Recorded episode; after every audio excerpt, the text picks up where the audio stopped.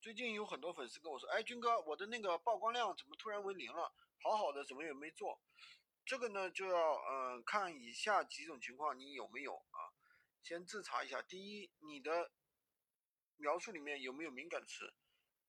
那个敏感词的检测工具呢？如果有敏感词的话，闲鱼会进入一个审核的一个状态啊。那么我们也有一些敏感词检测工具，所以说最好如果出现了曝光零为零的话，先检查一下敏感词，这是第一种。第二呢，你看你的图片有没有过多的用商家图，有很多人喜欢全部用漂亮的商家图，闲鱼的话对于商家图并不太友好。第三呢，就是看你有没有频繁的去上产品。有的人呢非常集中的去上啊，就是在很短的时间里面，因为有的人很多人用的是软件嘛，他的可能在两三分钟里面啊就去上两三个产品，是十分钟里面上十个产品，这样的话上的太快了，也会导致被审核。另外呢，还有一种呢就是重复铺货，重复铺货什么意思呢？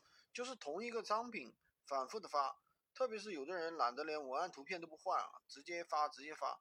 那我们就是推荐同款商品呢，你最多要发三条就可以了，不要发的太多啊。同样的东西一个店铺里面发的太多了，这样就会容易进入审核状态。那我们再总结一下，主要是第一，不要重复铺货；第一呢是不要有违规词，不要重复铺货，不要用商家图，然后呢不要集中发布商品，对吧？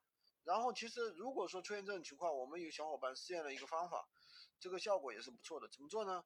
就是去让他的朋友啊，帮他在这个零曝光的这个产品上面去拍一单，拍一单之后呢，系统自然曝光就有了。所以呢，这也是一个比较好的方法啊，大家可以去尝试一下。